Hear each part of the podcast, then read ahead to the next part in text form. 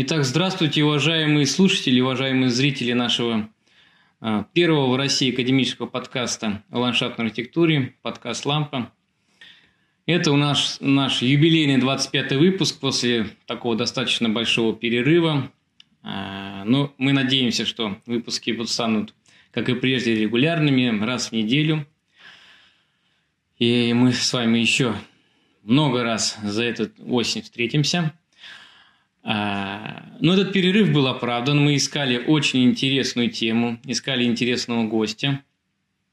И сегодня у нас в гостях а, Велислав Викторович Масайтис. А, и тема кандидат сельскохозяйственных наук, доцент из технического университета Санкт-Петербург.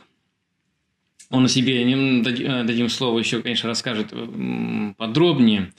А, вот. И тема у нас э, фауна парков. Ну, нам так условно, может быть, название сделаем такой, и э, вы, наверное, нас и по этому названию и нашли. А, по улицам ходила большая крокодила. Вот должна ли крокодила ходить по улицам, насколько это нормально или ненормально, э, мы как раз у Вячеслава Викторовича попробуем узнать. Здравствуйте, Вячеслав Викторович. Э, немножко расскажите о себе, о, о кафедре, потому что кафедра в нашем университете, она имеет большую историю ваша. И немножко о, дисциплине фауна парка, в которой вот мы в ЛТУ сейчас вводим для ландшафтников. Буквально несколько слов. Здравствуйте, Александр. Здравствуйте, уважаемые слушатели. Э, я работаю в лесотехническом университете с 1997 года. Закончил аспирантуру здесь. Затем работал на кафедре зоологии и охотоведения, как она раньше называлась, сейчас защиты леса, древесиноведения и охотоведения. То есть названия менялись. И я веду направление, связанное с изучением фауны позвоночных животных в основном. Но в целом наша кафедра посвящена именно э, фауне всех животных. То есть это и насекомые, э, здесь же э, птицы, млекопитающие, кроме того еще грибы у нас и защита леса. То есть целое большое направление. Кафедра очень интересная и много выпускников что касается дисциплины фауны парков, то эта дисциплина, в принципе, не новая, она э, в той или иной форме существовала. Да, достаточно был давно. перерыв такой не преподавания. Да, и она, безусловно, имеет важное значение для подготовки специалистов садово-паркового хозяйства, так как знание фауны необходимо для полного знания об экосистеме. И в рамках дисциплины мы даем те начальные знания, которые вот, собственно, специалисту нужны для того, чтобы он мог в этой сфере успешно работать. Ну, тогда, Александр Викторович, вопрос, э, что относится, в принципе, к фауне парков э, и какова история вот эта дисциплина, может быть, за рубежом, в России, значимые имена какие в этом есть? Что касается э, названия, я бы хотел немного на этом остановиться. Само понятие фауны обычно отождествляют с видовым составом. И надо понимать, что фауна – это все животные. То есть, это все представители царства животных, которые обитают на какой-либо территории. То есть, фауна имеет еще два как бы аспекта. Это исторический аспект и географический аспект. Например, мы можем говорить о фауне Евразии в какой-то исторический период. Да, mm-hmm. Скажем, мы знаем, что есть фауна там, ледникового периода и так далее. Э, то есть это очень широкое понятие, и вот в работе, скажем, специалиста, наверное, более правильно было бы использовать термин население животных. То есть это именно э, более узкоспециализированный термин в сравнении с фауной. Э, что касается истории изучения фауны, в Санкт-Петербурге мы, собственно, с вами находимся в историческом месте, поскольку здесь, на территории ботанического сада, первые регулярные наблюдения начал Дмитрий Кайгородов. исследователь, естествоиспытатель, ученый, педагог. Он работал в стенах лесного института, и в конце 19-го, начале 20-го столетия он начал вести регулярные наблюдения, в частности, за птицами. Это начало 20 века было. Да. да? И эти работы есть, они опубликованы, и на них опираются все современные исследователи. То есть фактически лесной институт был пионером в плане изучения именно городской фауны. А далее его э, дело продолжили э, такие люди, как э, Валентин Бианки, это отец известного, mm. э, так сказать, писателя Виталия Валентиновича. Э, и много можно называть фамилий позднейшие уже в 20 столетии э, Мальчевский и Пукинский, э, два исследователя, которые работали и у нас в лесном институте, ну, в лесотехнической uh-huh. академии, и также в университете государственном.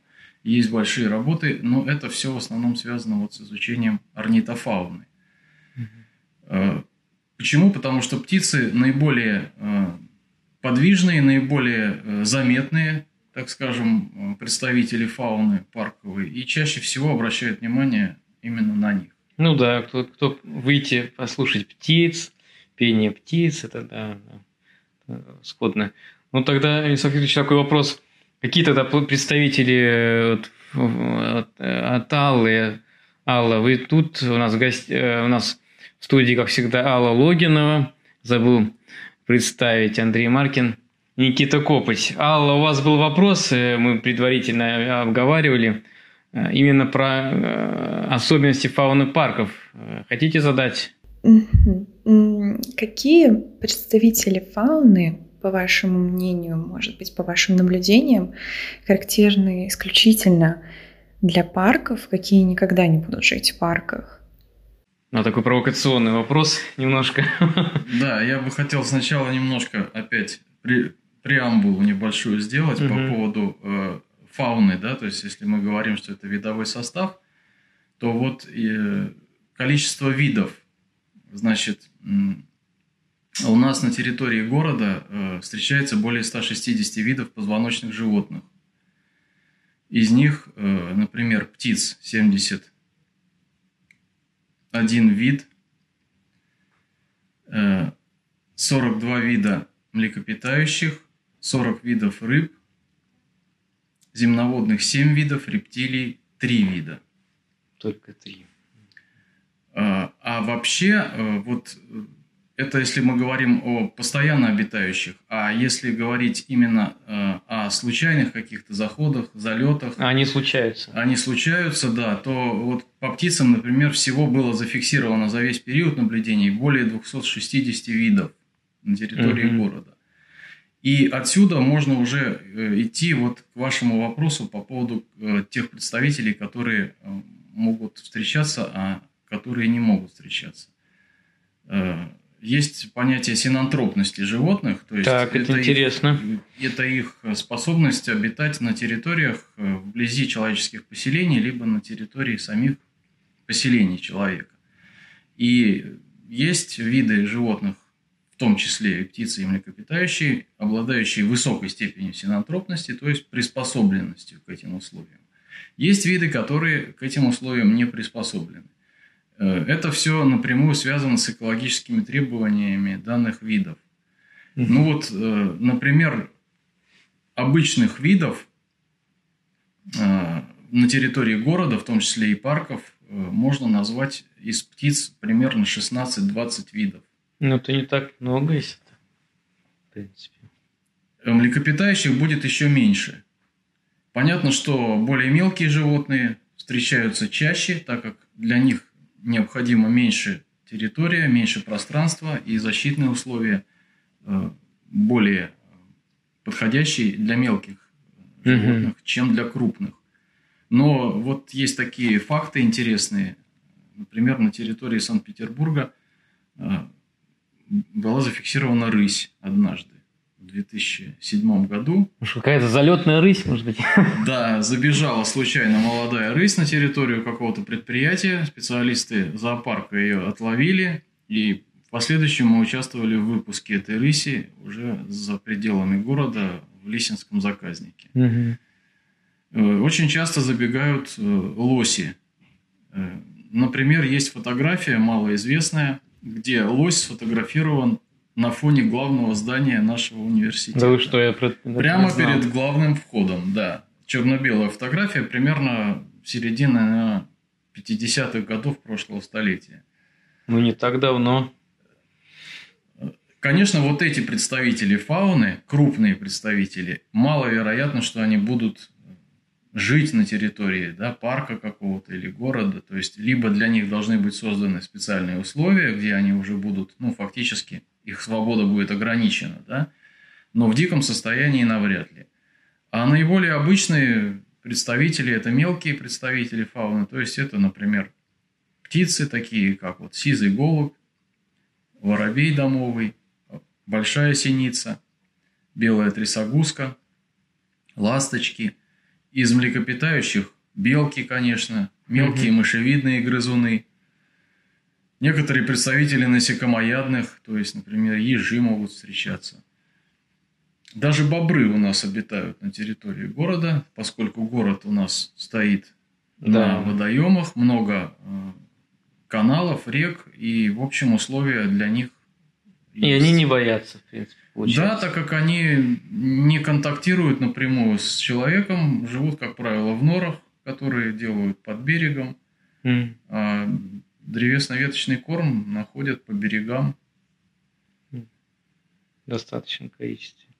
Это получается, значит, э, э, исходя из этого, что если мы хотим на территории Санкт-Петербурга добиться того, чтобы был участок какого-то первозданного такого тайги, скажем так, с лосями, крупными и такими ну, им подобными крупными, имеется в виду, животными, то это трудно достижимо по объективным причинам, правильно я понимаю? Как-то должно быть на окраинах Петербурга такие могут резерваты, условно говоря, сохраняться. Вот в центре города вот, ну, некомфортно, можно сказать, некомфортно животным будет э, находиться. Допустим, в Сосновке почему не живет лось? Э, ну, наверное, он ну, как бы он там жил, я не знаю. Да, вы правы.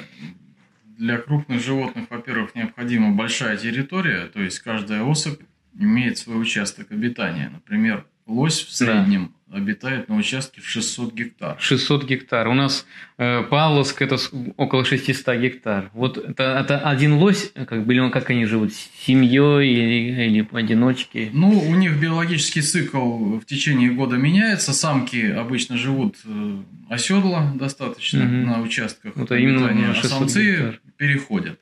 Ага. Вот. Но в данном случае для вот нормального существования нужна вот такая примерно 600 территория. гектар. Поэтому, конечно, в центре города создать это невозможно, да, наверное, не нужно, потому что животные должны жить в естественной среде. Для этого угу. существуют заповедники, заказники, национальные парки, где создаются, в общем, условия, приближенные, вот как вы сказали, к такой вот именно первозданной тайге, где нет хозяйственной деятельности человека.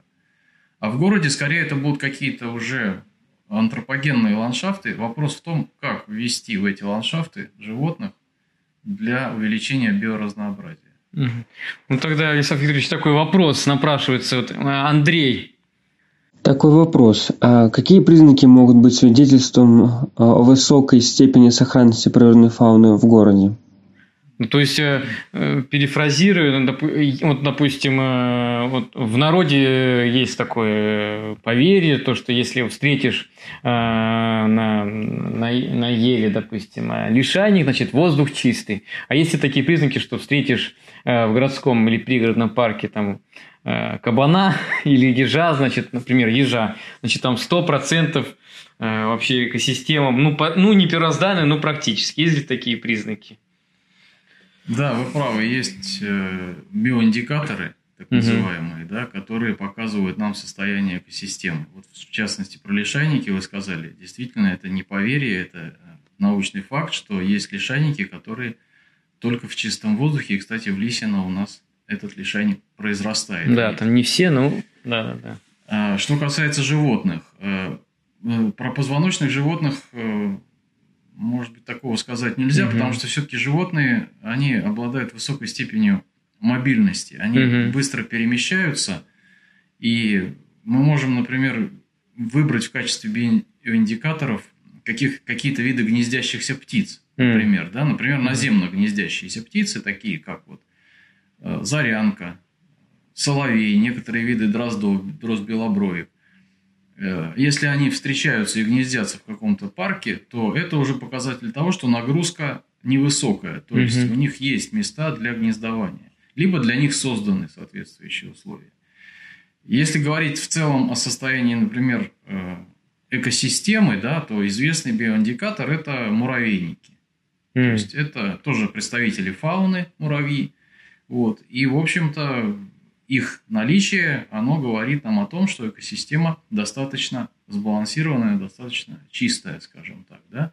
Но часто ли мы в парках встречаем муравейники, скажем, ну вот именно рыжих лесных муравьев? Наверное, нет, да? Вообще. Да, то есть, скорее нет, всего, нет. все-таки таких, скорее нет, чем да. таких э, уже э, биоиндикаторов мы не встретим. Угу. Так, а, а то есть и в дополнение к, э, к вопросу тогда, может быть, от каких представителей фауны, так, с натяжкой, да простят нас эти ценители дикой природы, можно в городе отказаться, может быть. Э, как бы, что это в целом, но они не смогут никак жить. Ну, если их не будет, то с этим можно смириться даже, так скажем. От крупных, получается, животных, правильно? Э, можно э, с этим Ну да, собственно, наличие крупных животных, оно уже ограничено условиями. Угу. И их появление в городе, оно не только что нежелательно, но даже опасно может быть. Да? То есть они могут э, создать какие-то аварийные ситуации с транспортом. В принципе, у нас mm-hmm. очень много дорожно-транспортных происшествий вблизи города происходит с дикими животными. И это лишние факторы, которые в человеческой деятельности, они нежелательны. Но, с другой стороны, есть виды, которые э, хорошо уживаются с человеком, и в то же время они тоже нежелательны. Например, mm. серая ворона. Некоторые а. чайковые птицы. Они ведут, так скажем, хищнический образ жизни зачастую, уничтожают полезных птиц, например, насекомоядных, разоряют кладки.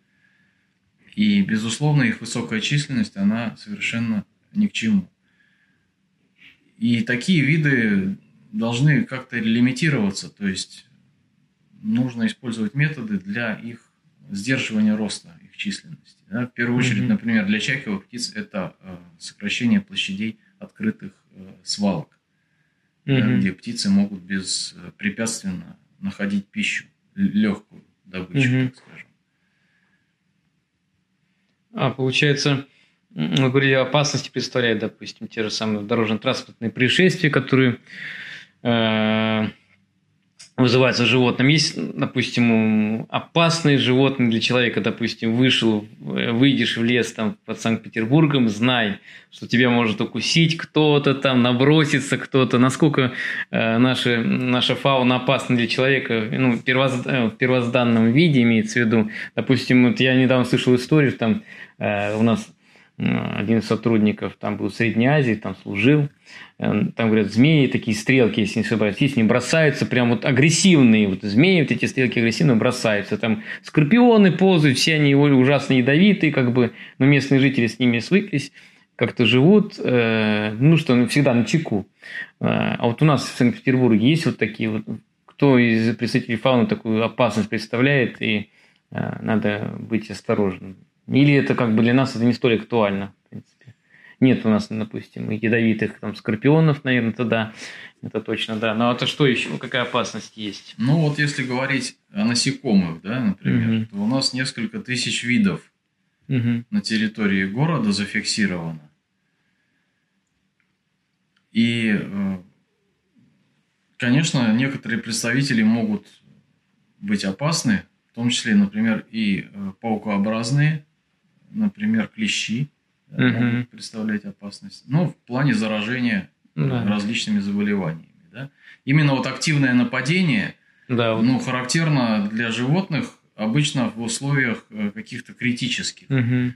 Например, крупные млекопитающие обычно нападают э, при условии, если они, так сказать, защищают свою жизнь, жизнь своих детенышей, угу. Либо находятся в состоянии э, возбуждения в период гона, например. Угу. Тот же лось может атаковать человека, если он э, значит, разъярен и у него э, значит, в этот Плохое период настроение. гон. Да. И вот даже есть такие случаи, есть видео в интернете в каком-то из городов России, не у нас. Угу. Два самца лося забежали на территорию прямо жилой постройки городской и устроили там турнир брачный. То есть во дворе, можно сказать, дома. Они и тут же была лосиха с ними. И они за эту лосиху дрались. В итоге они э, толкнули автомобиль, сработала сигнализация. Ну, потом они убежали. То есть, вот такой случай может быть опасен, если бы вдруг в этот момент оказался кто-то из прохожих или там случайно mm-hmm. на их пути, то возможно, так сказать, получить травму и здесь э, представляет определенную опасность. И животное в городе, оно ведет себя неадекватно, то есть оно находится в неестественной для него обстановке, поэтому от него можно ожидать каких-то вот таких непредсказуемых действий, в принципе. Поэтому если человек, например, встречает дикое животное в городе и видит его, то не стоит э, пытаться вступить с ним в контакт, ну, там, например, приблизиться к нему, да, более того, кормить и так далее. То есть в этих случаях лучше держаться подальше от крупных именно представителей, угу. да, и сообщать соответствующие службы необходимо, да, которые занимаются отловом таких животных. Угу, угу. Спасибо. Ну, от себя тогда вопрос будет. Вот мы много уже поговорили о фауне, достаточно интересные факты. А как, в принципе, принято ее оценивать. Допустим, у нас есть э, количество там, высаженных деревьев на гектар. Какие показатели ну, как, являются контрольными, когда мы исследуем фауну, мы должны их знать, допустим, с точки зрения там, правовой, нормативной или ну, просто научной, что ключевые какие параметры мы должны о фауне знать, чтобы они какие-то достоверные выводы делать, что, что используется. Ну, тут опять нужно говорить, о каких представителях фауны ведь угу. идет речь. То есть, э, например, для оценки э, мелких представителей фауны используются такие параметры населения, как э, биомасса. Угу. То есть мы можем оценить, например, в этом показателе количество насекомых на какой-то площади или на какой-то угу. территории или на единице площади. Для более крупных животных используются показатели плотности и численности. В данном случае плотность – это количество особей на единицу площади, а численность – это на всю территорию. Угу. И оценивают э, при э, фауну обычно при проведении учетов, э, например, птиц можно оценивать по количеству гнездящихся пар на 10 гектаров. Такой показатель принят. Часто пар на 10 Да, то есть гнездящиеся пары в гнездовой период распределяются по территории – и плотность определяется вот в таком ключе. Можно использовать показатель встречаемости. Это относительный показатель, то есть он нам не дает сведений о численности, он нам дает возможность оценить обилие вида. Например, э, количество особей, встреченных за определенный период времени или на единицу длины маршрута. Mm. То есть вот такие вот показатели могут быть э, введены для оценки э, численности фауны или каких-то групп животных конкретных.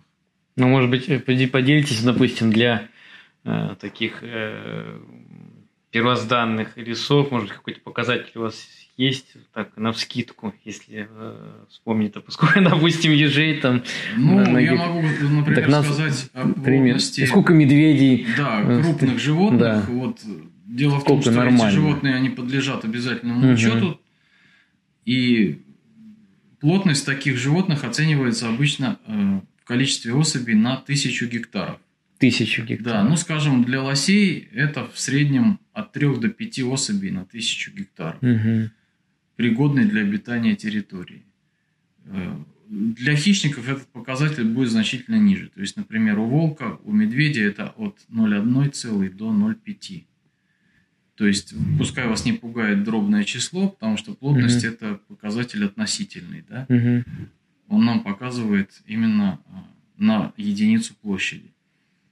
Если мы будем переводить в численность, мы будем, а, конечно, оперировать уже целыми числами. Mm-hmm. Так. Понятно, спасибо. Получается, мы переходим, наверное, уже... Это у нас были об, блок общих вопросов.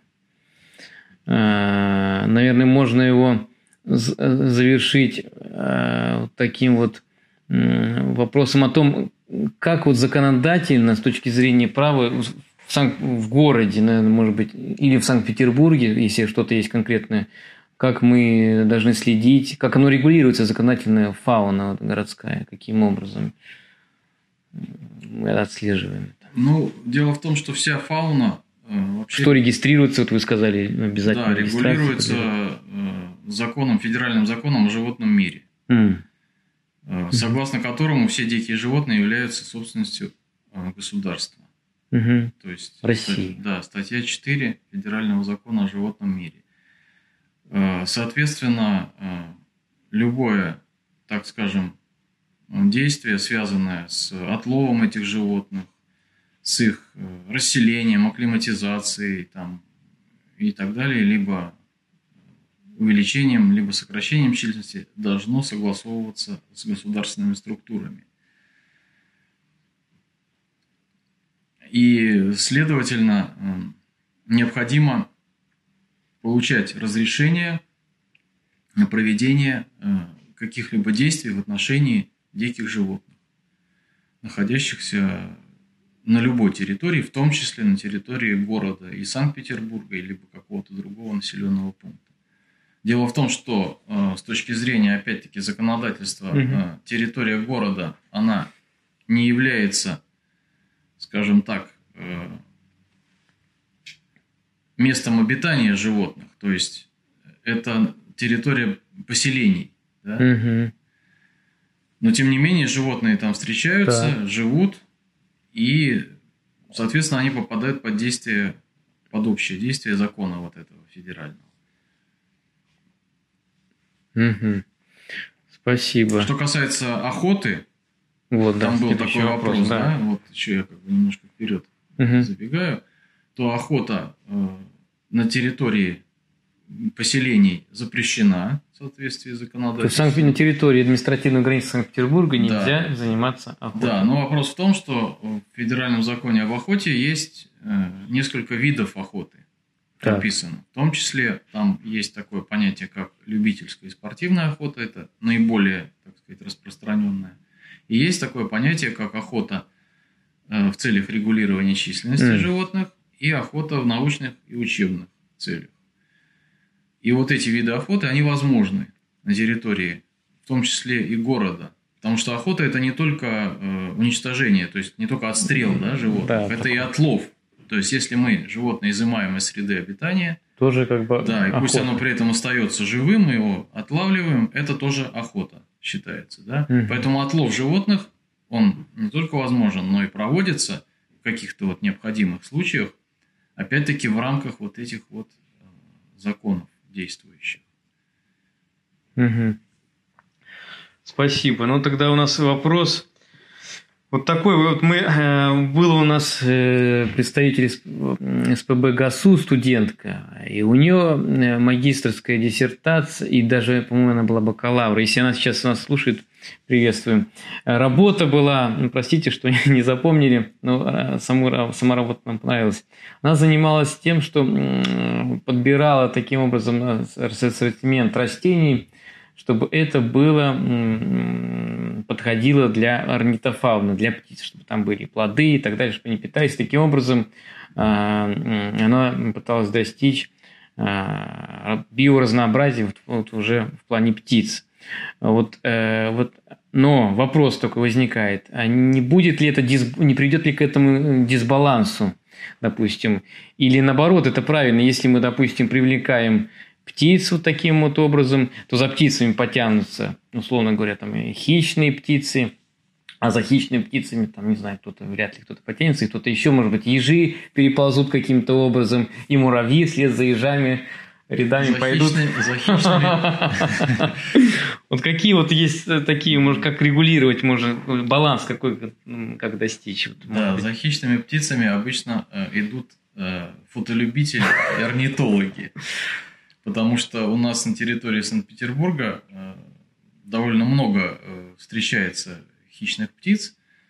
У нас есть красная книга Санкт-Петербурга, вот я ее принес, Мгм. Да, вот у нас есть в Да. студии лежит. в которой вот э, занесено 10 видов э, птиц из отряда соколообразные и 7 видов из отряда совообразные. И очень интересные случаи бывают. Например, э, э, нами был зафиксирован случай зимовки э, бородатой неясыти на Елагином острове 2018 году. Как же Да, это крупная сова лесная, причем она редкая достаточно не только э, в городе, Ну и но за и да. за пределами города, да. И вот там одна особь э, жила длительное время. А, Соответственно, она питалась, конечно, и мышевидными грызунами, и птицами, Мгм. которые, в общем, наверное, как раз их разнообразие зависит от э, таких условий, как кормовые условия, защитные условия. И вот А, и по вашему защитные. вопросу, Мгм. да, как раз, то есть привлекая птиц методом создания там э, усиленных кормовых условий, мы должны понимать, что емкость среды обитания, она не безгранична. Мгм. То есть э, здесь нужно предварительно рассчитать кормовую емкость территории, чтобы не Мгм. получилось так, что у нас сконцентрируется огромное количество птиц какого-либо вида, Мгм. и, собственно, их количество, вот это оно привлечет действительно хищников, и, то есть это уже дисбаланс будет наблюдаться Мгм. и для посетителей парков, потому что, ну, в парках же все-таки на первом месте это рекреационная деятельность. Ну да? да, да. И нам важно, чтобы люди получали некое, так сказать, удовлетворение от посещения парка. Если там будет огромное количество каких-то птиц, они будут мешать людям, там, пачкать одежду и так далее, то есть это уже будет совершенно не соответствовать целям этого парка. Поэтому перед тем, как э, создавать какой-то проект, например, по привлечению птиц, нужно произвести, во-первых, оценку э, видового состава птиц, оценку встречаемости, вот о чем я говорил, Мгм. да, и дальше уже смотреть, каких видов не хватает, то есть какие виды мы хотим привлечь, увеличить их количество, а какие виды нежелательны будут. Да? Мгм. Исходя из этого, вводить комплекс мероприятий. То есть не только посадка кормовых Так. кустарников, это могут быть и э, создание условий для гнездования наземно гнездящихся птиц, например. То есть огораживание участков территории, Мгм. как сделано вот в Михайловском саду. Кстати говоря, по нашей рекомендации это сделано. И э, в летнем саду, там, где они закрыли некоторые участки, и это дает возможность птицам подлесочно-кустарникового комплекса там гнездиться, и наземно гнездящимся птицам, таким вот, как Мгм. соловей, например. Пение соловья все любят слушать. Да? Да. Но вот, к сожалению, если взять наш парк, то в последние годы вот вырубание подлеска, оно привело к тому, что соловей э, сократил свою численность. Мгм. Вот. И вот э, это опять вот к вашему вопросу, то есть комплекс мероприятий. Не только кормовая база, но и создание э, условий для гнездования и создание, создание условий для отдыха, для, так сказать, Мгм. временного нахождения. То есть, получается, можно и даже нужно вести, э, вот я вопрос Аллы, Э, Да, такой вопрос, как ландшафтного архитектора, мне, конечно, очень интересно, каким же образом можно вообще привлечь фауну в парк. Там, может быть, нам нужно повсеместно э, развесить э, кормушки, может быть, нам нужно создавать э, там, заросли плодовых кустарников. Что, по вашему мнению, необходимо? Ну, дело в том, что здесь надо, опять-таки, говорить о принципах. Мгм. То есть главный принцип, который должен соблюдаться при проектировании, это учет интересов фауны Так. при создании э, Ну, как на... каких-то объектов парковых, да, при их эксплуатации. Фауна как наш второй заказчик, помимо человека. Да. Да, то есть учет интересов животных, э, создание для них условий соответствующих, э, но с таким с такой оговоркой, что это не должно противоречить целям самого парка, да? Угу.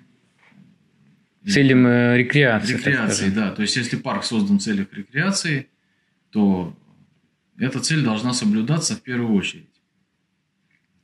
И если говорить о конкретных каких-то мероприятиях, то они будут разными в зависимости от э, нет такого универсального, что давайте будем высаживать везде, условно говоря, заросли пузыреплодника площадью 100 метров квадратных на расстоянии там 50, сетку 50 на 50, и до 100% у нас появится куча птиц, приползут. Будет много воробьев, которых и так достаточно много. Может быть, как такой есть, что вот обязательно давайте бузину вводим там, э, э, чтобы, э, значит, какие-то вот такие вещи, которые как бы раз что можно э, скалькулировать сразу же. Допустим, у нас есть в парках должны быть дорожки, там у нас есть норма, э, допустим, помимо дорожек площадок, 100 площадок должно быть там э, столько-то норма площадки, столько метров квадратных на человека для такого типа площадки. Вот есть вот такие более такие известные, уже опробованные. Ну, есть нормативы, связанные нормативы. с размещением искусственных гнездовий для mm. дупло гнездящихся так. птиц. Это больше, э, ну, как бы, скажем так, больше необходимо для молодых парков. mm То есть там, где нет дуплистых деревьев. А, Если да. взять, например, наш парк, то у нас много дуплистых деревьев, хотя их убирают, но у нас также много искусственных гнездовий. mm То есть э, есть нормативы э, развешивания определенных типов гнездовий на площадь. Обычно на 10 гектаров. Это норма. Угу. Помимо параметров установки самого гнездовья, то есть высоты и его размеров, еще имеет значение количество этих гнездовий на площадь, потому что э, каждая гнездящаяся пара занимает свой участок, и для выкармливания птенцов ей необходим определенный кормовой участок. Да? Угу. И вот дальше, если мы хотим увеличить плотность гнездящихся птиц, для насекомоядных птиц это практически невозможно, потому что кормовая база в любом случае будет ограничена. Для mm-hmm. зерноядных птиц и для тех, которые питаются плодами, это можно сделать mm-hmm. путем вот дополнительного введения различных плодовых кустарников, деревьев, которые дают семена соответствующие и так далее. Что касается подкормки в зимний период, то здесь особых нормативов нет. А, просто важно понимать, что, например, те же самые птицы, они еще играют роль защиты парков от, соответственно, э, вредителей угу. энтомологических. И когда мы зимой подкармливаем птиц, туда входит целый комплекс э, птиц, которые не только зимуют, но и гнездятся у нас. Синицы, дятлы, например, да. Это очень важный комплекс. И, соответственно, этим самым мы поддерживаем этих птиц и создаем себе предпосылки на то, чтобы в следующем сезоне они успешно размножались и выполняли вот эту функцию защиты. Особенно для старых парков это актуально. Угу. Понятно. Получается, а есть ли какие-то ну, из ваших, может быть, личных наблюдений какие парки для позвоночника, так скажем, более привлекательными являются? С водоемами, без водоемом, без водоемов, там, э, с регулярной э, планировкой, где там клеточка дорога, либо такая пейзажная, как вот у нас тут э, в парке ЛТУ. Какие-то есть такие ваши, может быть, личные наблюдения, или есть как уже научные, обоснованные какие-то, известные достаточно данные на этот счет? Ну, здесь надо вспоминать экологию, и если говорим о разнообразии, то разнообразие создается мозаичностью ландшафта. Угу. То есть, чем больше катоновых зон, э, границ между разными типами места обитания, тем э, больше видовое разнообразие животных мы там будем угу. видеть. Если это какой-то монопарк с э, небольшим количеством древесных пород, с одновозрастной, да, то есть угу. тогда навряд ли там будет большое видовое разнообразие животных. Mm-hmm. Если там будут водоемы, там будут открытые участки с кустарником, там будут э, участки более э, высокоствольных э, насаждений, разные древесные породы, э, то, конечно, разнообразие э, животных там будет значительно выше. И ну, как бы пример такого парка, например, вот это ЦПКО у нас в Санкт-Петербурге, да. то есть на Елагином острове, там достаточное количество водоемов, которые привлекают водоплавающих птиц. Там много дуплистых деревьев, которые привлекают гнездящихся птиц. Там есть участки достаточно густых э, зарослей, можно так сказать, с подлеском, угу. которые привлекают вот, подлесочников. Там огромное количество белок живет. Причем да, двух видов. Да, да. Вот мы изучали. Двух видов? Да, там есть э, обыкновенная белка, ну вот эта рыжая форма, угу. или серая, да, в зависимости ну, от да, сезона. Да, и есть черные белки. Это А-а-а. алтайский подвид. Ну, видимо, он алтайский был подвид. Да, туда. У кого-то убежало, что ли? Может быть, специально привезли. Вообще на Дальнем Востоке они встречаются, вот эти да. белки черные. И они там тоже живут. Ну, кто был в ЦПКО, то наблюдал белок. И там они достаточно э, свободно себя чувствуют, очень э, доверчивы, к человеку подходят. И да, буквально да, да. даже забираются людям в карман, в прямом смысле этого слова. Ну, людям это нравится. Да, но опять же таки тут вот важен этот баланс, да, потому что все-таки дикое животное есть дикое животное, и если ему что-то не понравится, оно может не так среагировать. Угу.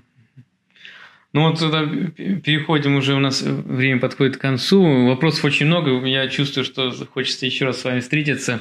Э, ну, вопросы вот такие будут отдельными частями. Вот какой, какие удивительные для обывателя факты вы можете назвать о фауне парков, ну, как бы никто даже не догадывается. Вот я, это один из фактов, что сейчас услышал, что у нас э, белка с Дальнего Востока живет на Елагином острове. Может быть, еще какие-то есть удивительные факты?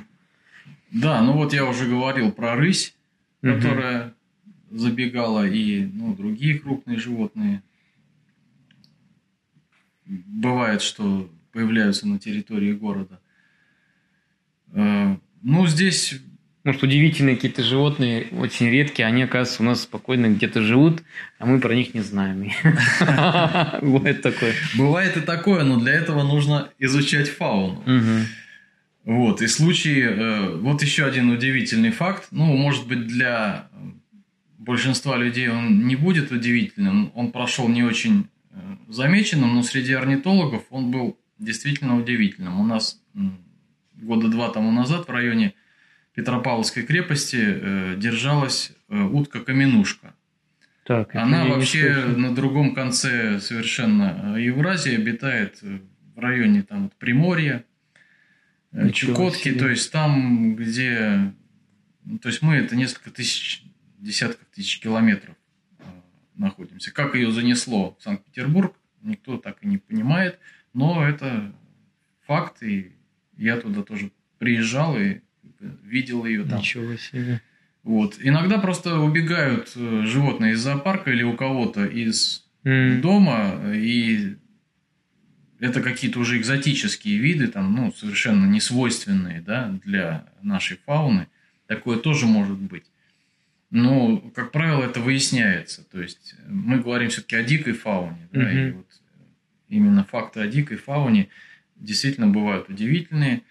Э, с птицами это может случаться, вот такие случайные залеты, потому что их может просто э, приносить ветром. Mm-hmm. То есть даже вот до такой степени, что не каждая птица может справиться с ветром, и, соответственно, она может куда-то быть перемещена не по своей воле, так сказать. Угу. Да.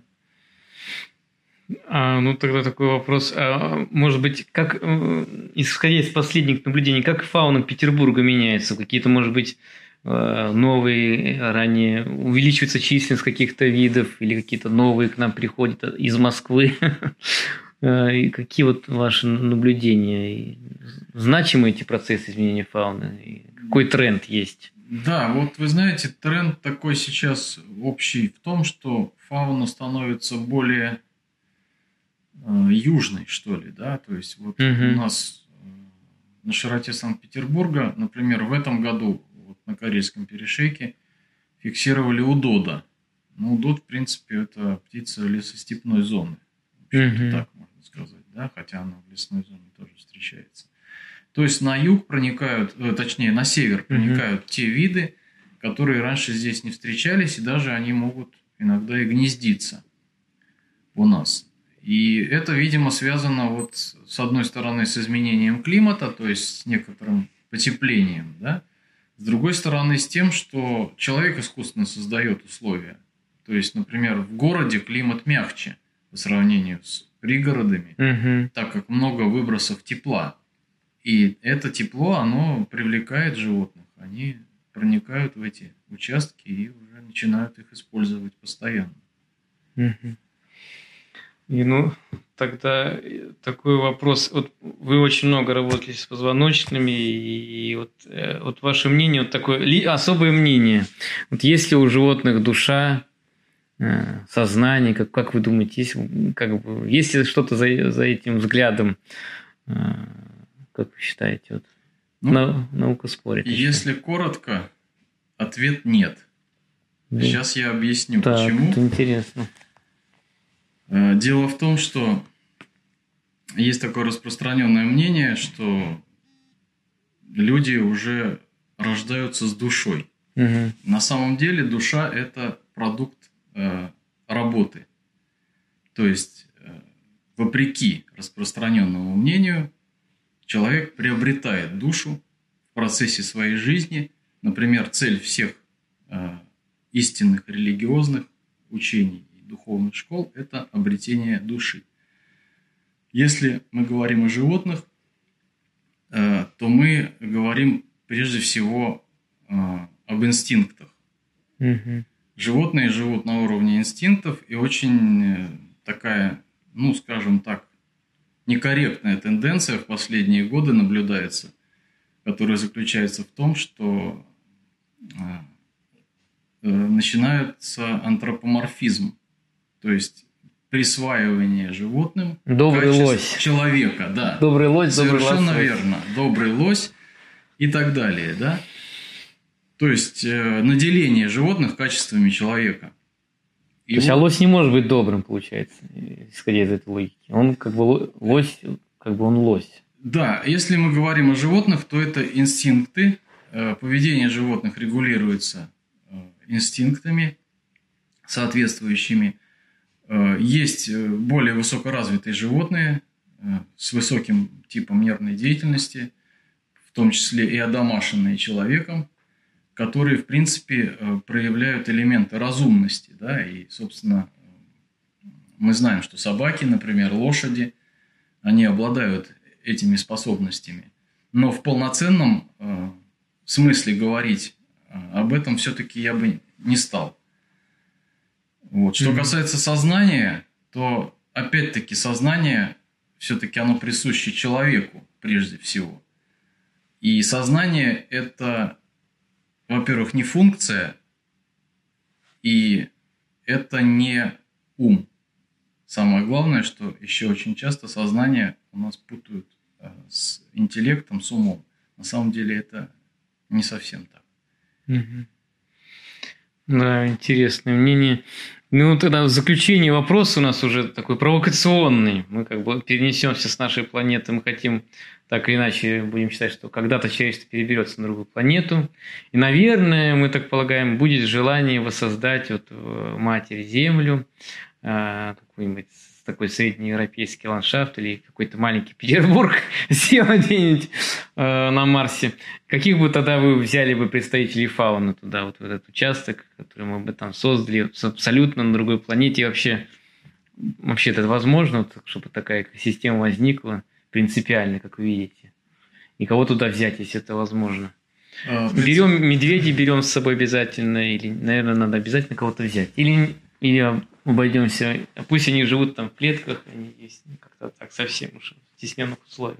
Ну, почему бы и нет, создание искусственных экосистем, оно же уже происходит, да, и, собственно, точно так же можно, э, как и человек отправляется в космос, также можно отправить и животных. И можно для них создать условия, но эти условия должны соответствовать тем, которые э, имеются на Земле. Да? То есть эти организмы и вообще все организмы на земном шаре, они приспособлены к среде обитания. И мы не можем их рассматривать отдельно от среды обитания. Угу. Поэтому, если мы хотим взять с собой организм или популяцию какую-то, да, то мы должны создать соответствующие условия в любом месте. Пусть это будет там на Марсе или где-то еще, э, для того, чтобы вот этот, эта популяция могла там существовать. Но так как все-таки э, популяционный уровень – это э, не окончательный уровень существования да, жизни, есть еще э, уровень экосистемы, и есть более высокий уровень биосферы, который обеспечивает в целом существование жизни, то мы неизбежно столкнемся с необходимостью создания экосистемы. Да. Не э, конкретного обеспечения жизнедеятельности вида или каких-то особей. Но мы можем просто Э, как белку и стрелку отправить в космос, там, э, в клетки или других животных, угу. и там их кормить, но это не будет, э, то есть экосистемой, да, это угу. будет просто искусственным их содержанием. Если мы хотим воссоздать экосистему, то мы неизбежно столкнемся с необходимостью все компоненты экосистемы переносить Перетащить. туда. Да, вопрос в том, для чего это нужно. То есть, если человек хочет себе создать среду обитания – то он должен идти немножко по другому пути, потому что человек вполне может существовать в искусственной среде обитания. Да, и что мы сейчас и видим. В принципе, во многих городах, мегаполисах mm-hmm. эти уже условия созданы. Человек оторван от природы. И также и в космосе он оторван от природы, но он может существовать при выполнении вот этих необходимых условий. Если мы хотим распространить жизнь во Вселенной, то, наверное, для нас это слишком пока крупная задача. Наверное, пока мы об этом... У нас слишком мало опыта и исследований. Боюсь, что человечеству может просто не хватить времени на это. Потому что угу. у нас э, есть э, довольно большие проблемы. Я вот там видел, кстати, в, э, в перечне вопросов вопрос угу. про исчезновение пчел. Да, да, то... Вот. Ну, Пчелы тоже у нас фауна, да. Угу. Вопрос на самом деле не праздный, потому что эта тенденция в мире сейчас наблюдается, и ученые уже заметили резкое сокращение семей пчелиных, а это опыление Это по всему растений. миру такая. Да. В Европе в том числе и в России это существует проблема. Это опыление растений, это кормовая база для сельскохозяйственных животных, соответственно, это питание и человека тоже, да, то есть, собственно, э, казалось бы, такой маленький компонент экосистемы, как пчелы, они, на них очень много завязано, оказывается. Да? И хорошо, что эту проблему заметили, может быть, ее удастся решить. Но кроме нее есть масса других проблем на земном шаре, связанных с экологией в первую очередь, да, то есть с изменением среды обитания, и в том числе, например, загрязнение среды обитания. Угу. И вот успеем ли мы решить эти проблемы до того, как истечет срок, э, так сказать, существования планеты Земля или нет. Можем не успеть, вы думаете? Но если мы будем дальше так жить, то нет.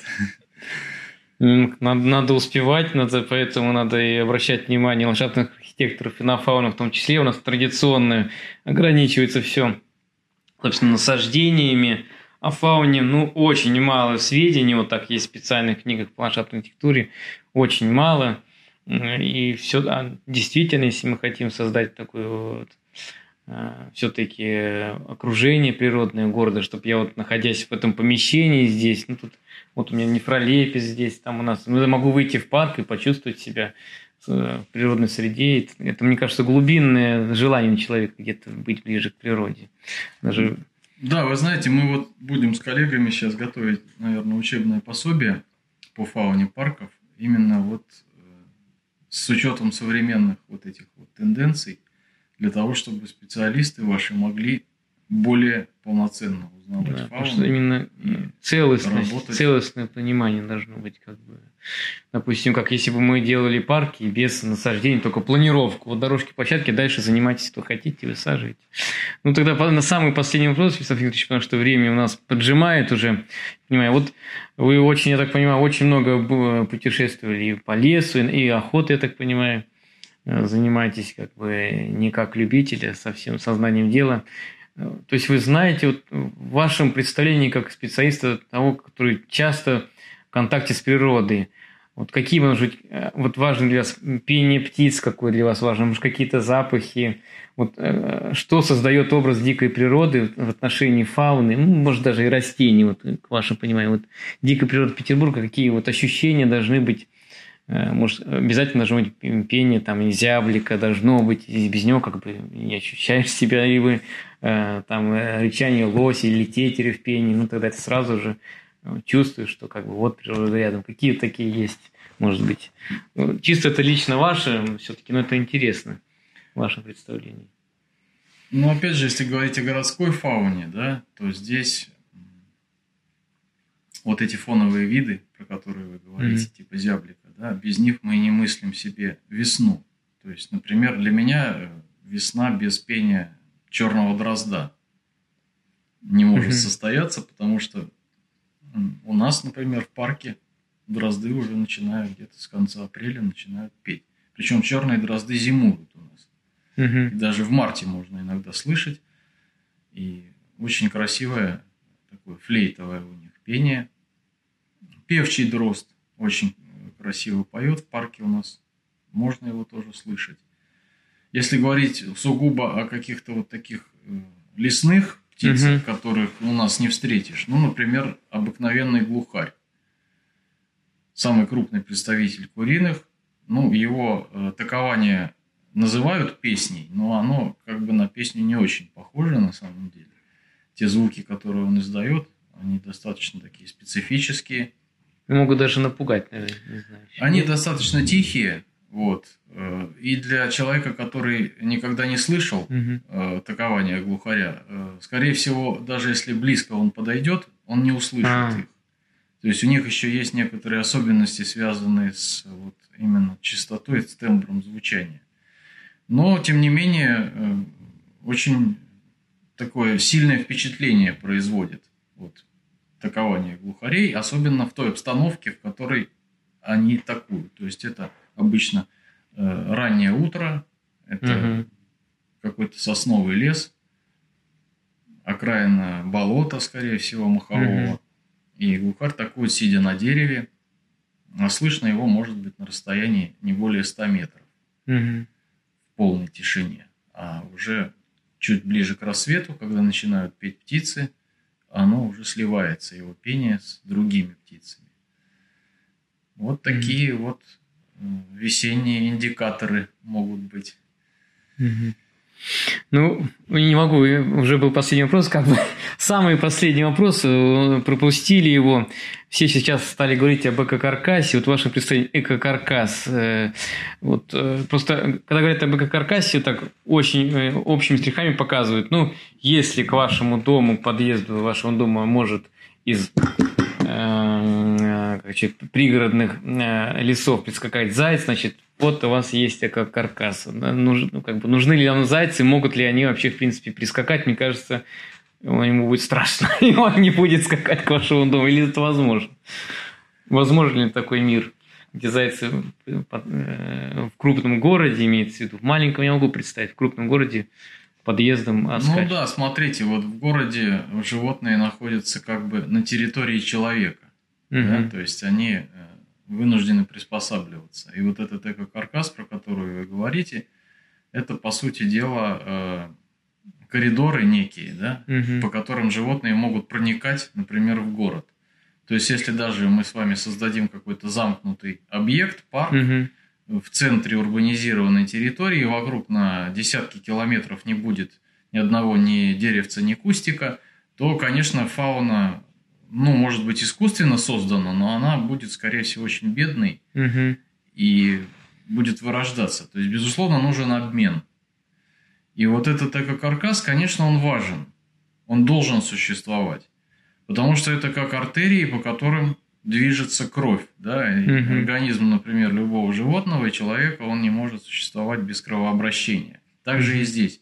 Должен быть обмен особями, обмен видами – и это обеспечивается вот этим вот экокаркасом, который должен закладываться, наверное, в проектировании. Да, уже в масштабах целого города. И не столь важно, там прибежит этот заяц конкретно вот к подъезду какого-то человека или нет, важно, что есть э, участки, где могут животные перемещаться. Мгм. И, к сожалению, этот, это условие очень э, слабо выполняется даже за пределами города, городской территории. То есть сейчас уровень урбанизации очень высокий. Посмотрите, сколько новых магистралей построено, сколько различных объектов, и очень мало думают о фауне. То есть, например, о строительстве каких-то дополнительных переходов для Ага. животных, Ну, Наподобие Да. тоннелей, может быть, да? для строительства, да, экодуков так называемых, да. да, или защитных каких-то, э, ну что ли, участков, где животные могли бы э, временно находиться. Мгм. Вот это, к сожалению, Ну. сейчас не превалирует. То есть все-таки... Не уделяет достаточного Не внимания, а достаточно. должно было бы быть, да? Да, и, конечно, в городской среде очень важно вот это, вот эти все условия соблюдать. Мгм. Если мы хотим с вами жить как бы вот рядом с животными и Хотим. иметь возможность пойти в парк, как вы говорите, и вот послушать птиц, например. Соловья. Ислав Викторович, спасибо вам большое. Очень удивительно приятная беседа у нас состоялась. Э, Наверное, мы э, еще раз вас пригласим, какой-то выберем достаточно интересную тему, может быть, публикацию вытащим какую-нибудь западную, отечественную, чтобы вы нам подробно, может быть, в каком-то виде птицы рассказали, потому что о том же самом зяблике, как его бытование. Это синантропный вид зяблик же считается. Да, зяблик один из э, фоновых так называемых видов у нас. То есть он э, вид с высокой численностью, гнездящийся вид. Такое пение вроде такой с росчерком в конце. Так, Да, он напоминает по э, звучанию пеночку-весничку, Мгм. но у веснички нет вот этого росчерка, а у зяблика оно есть, и песня довольно узнаваемая у него. Это- вот вот э, как раз таки вот, э, казалось бы, публичном сознании, что там охотник такой, как бы грубова, и те, которые, люди, которые фауной занимаются такие, ну, не творческие, а вот это а, росчерк в пении, вот это слово само росчерк, что изучающие фауны это так назвали, это уже говорит о том, что они вполне творческие люди, чувствующие и э, различать вообще пение птиц, э, как бы, я думаю, не всякий может. Я думаю, те, те кто обладает этим знанием, отличает пение птиц, это дополняет его личность и культура в том числе есть, потому что как выходишь и не знаешь елку от березы, не отличаешь, так как кто-то поет, и думаешь, волк это или птица, тоже странно, если ты не знаешь и считаешь себя высокоразвитым культурным человеком. Так что будем двигаться э, в этом направлении, поддерживать исследования в отношении фауны парков, потому что действительно это пока было очень недоработано. Конечно, как вы правильно говорите, подстраиваться под животных мы не можем, потому что действительно есть, наверное, правильно ОПТ для этого. Соответствующим образом подготовлены территории. Парки для людей, ну, парки без животных, без фауны выйти не могут. Это неполноценная среда. Вот. Спасибо, Исаак Викторович. Э, Уважаемые слушатели, зрители, можете в интернете найти э, кафедру Вячеслава Викторовича, там название менялось многократно. кафедра защиты леса, древесиноведения и охотоведения. Вот, называется. и охотоведение, посмотрите, там есть его профили, э, и если хотите э, изучить дисциплину, поступайте в СПБ ГЛТУ, можете идти на лесное дело, можете идти на ландшафтную архитектуру, и теперь и на ландшафтной архитектуре тоже будет фауна, и присоединяйтесь к нашему движению в поддержку фауны парков. Э, Пишите в комментариях вопросы, ответим, если они будут интересными по делу. И даже не по делу, нам важно, чтобы было ваше мнение. Все, на этом все заканчиваем. Исаак Викторович, спасибо вам большое. Простите, что хотели побыстрее, но тема очень интересная и так, такая неспешная. Хорошая беседа получилась. Спасибо, Александр. Всего доброго, уважаемые слушатели. Всего Спасибо. хорошего. Всего доброго. Мы пойдем проектировать, как у нас традиция говорить. пойдем проектировать теперь фауну парков.